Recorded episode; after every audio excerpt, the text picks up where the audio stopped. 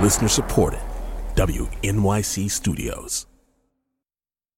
From the pages of The New Yorker, this is the weekly comment podcast. In Making the Case, Jeffrey Toobin writes about William Barr and Donald Trump.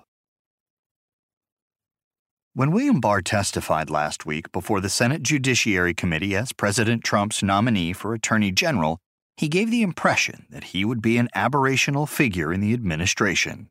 Unlike many members of the president's cabinet, Barr is experienced, knowledgeable, and clearly qualified in any formal sense for the job, which he has held before under President George H.W. Bush. In addition, he has a reputation for integrity and straight dealing. Most of the questions at his confirmation hearing concerned the work of Robert Mueller, the special counsel, whom Barr will supervise if he is confirmed. He made a convincing case that he would allow Mueller to complete his investigation of President Trump. He was less definitive about how much of Mueller's report he would release, but he seemed receptive to the sentiment expressed by Democrats and even by some Republicans that the public has a right to know what Mueller has learned. Based on the hearing, one might think that supervision of the special counsel is the Attorney General's main responsibility, but that's far from true and it's regarding the other work of the Justice Department, particularly its central mission of protecting the civil rights of all Americans, that the prospect of Barr's service appears dismaying. By and large, he seemed prepared to sustain the work of his predecessors in the administration, the belligerently right wing Jeff Sessions and the comically unqualified Matthew Whitaker, the acting Attorney General. Consider voting rights. In the past decade, Republicans have changed and applied electoral laws to make it harder for Democrats, especially people of color, to vote. The Supreme Court abetted these practices with its decision in 2013 in the Shelby County case, which gutted the Voting Rights Act. The midterm elections brought home the consequences. In states around the country, especially Florida and Georgia, where African Americans ran competitive statewide campaigns, voter suppression in various forms demeaned the process and may have affected the outcome. And what has the Trump Justice Department done about these outrages? It's encouraged them, in part by withdrawing legal challenges to discriminatory laws which were filed during the Obama administration.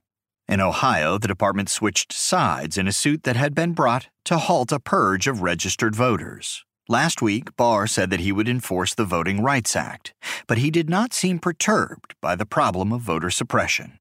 He allowed that low voter turnout was likely the result of public disengagement, adding that turnout shouldn't be artificially driven up. Actually, turnout by eligible citizens should be driven up, whether artificially or otherwise.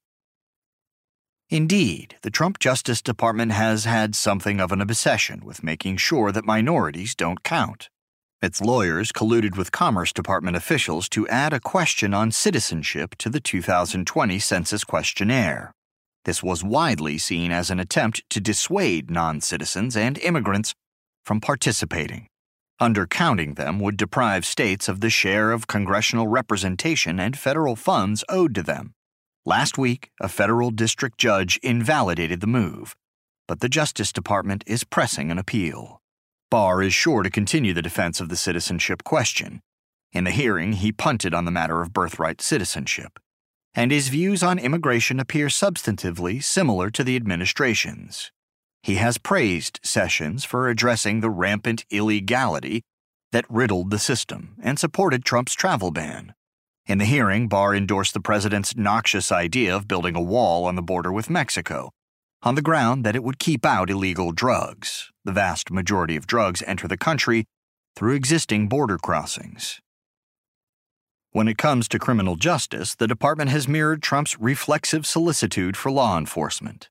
Under President Obama, the department engaged in serious oversight, at times negotiating binding consent decrees with police departments that had demonstrated hostility, or worse, toward African Americans. As soon as Sessions took office, he all but withdrew from the business of investigating police misconduct. His attitudes were so antediluvian that they ran into opposition from many Republicans as well as Democrats. At the end of the year, Congress passed and the President signed the First Step Act, a modest but meaningful measure that will reduce the federal prison population by several thousand inmates and shorten sentences for several thousand more. Barr's first stint as Attorney General in the early 1990s came at a time when the country was in a panic about rising crime, and both parties were complicit in passing laws, all supported by Barr, that put too many people in prison for too long. He has been fulsome in his praise of Sessions on law enforcement, and last week said that he agreed with him on the consent decrees. Yet he also acknowledged that times have changed. Crime is way down, and people on all sides now agree that mass incarceration is both a moral and an economic abomination. In a hopeful sign, Barr suggested that he might temper Sessions' instructions to federal prosecutors to always seek long prison sentences.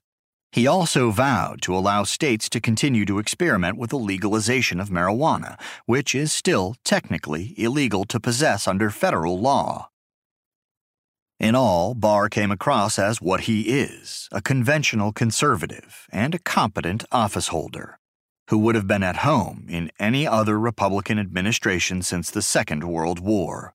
Like virtually every Republican in Congress, he seems willing to uphold the policies of the administration while choosing not to see, or at least not to confront, its ignorance and its recklessness. It's typical of this president that he subjected Jeff Sessions to endless abuse for the one thing that he did absolutely right recusing himself from the Mueller investigation. But if confirmed, Barr may soon experience at first hand Trump's disregard for the norms of governmental conduct. Trump has never understood that the Attorney General is the people's lawyer, not his personal protector. Barr sounded like a man who will resist the president's corrupt entreaties, and for this, if for little else, there's reason to be grateful. That was Making the Case by Jeffrey Toobin from the New Yorker magazine, January 28, 2019. Narrated by Jamie Rennell. Also in the magazine this week, Jill Lepore on the state of journalism, Yascha Mounk on the murder that has inflamed Germany's far right, Robert A. Caro on unearthing the secrets of the LBJ archives, Jia Tolentino on Marlon James, Peter Schjeldahl on Dana Schutz, and Richard Deacon Adam Gopnik on new translations of sacred texts, Alex Ross on contemporary opera with an edge, Anthony Lane on glass and an acceptable loss, fiction by Haruki Murakami, and more. Audible.com produces a weekly audio edition of The New Yorker. To subscribe or to download individual issues, we invite you to go to www.audible.com and enter New Yorker in the search box. To subscribe to the Comment Podcast, go to www.newyorker.com or to the New Yorker Room on the iTunes Store.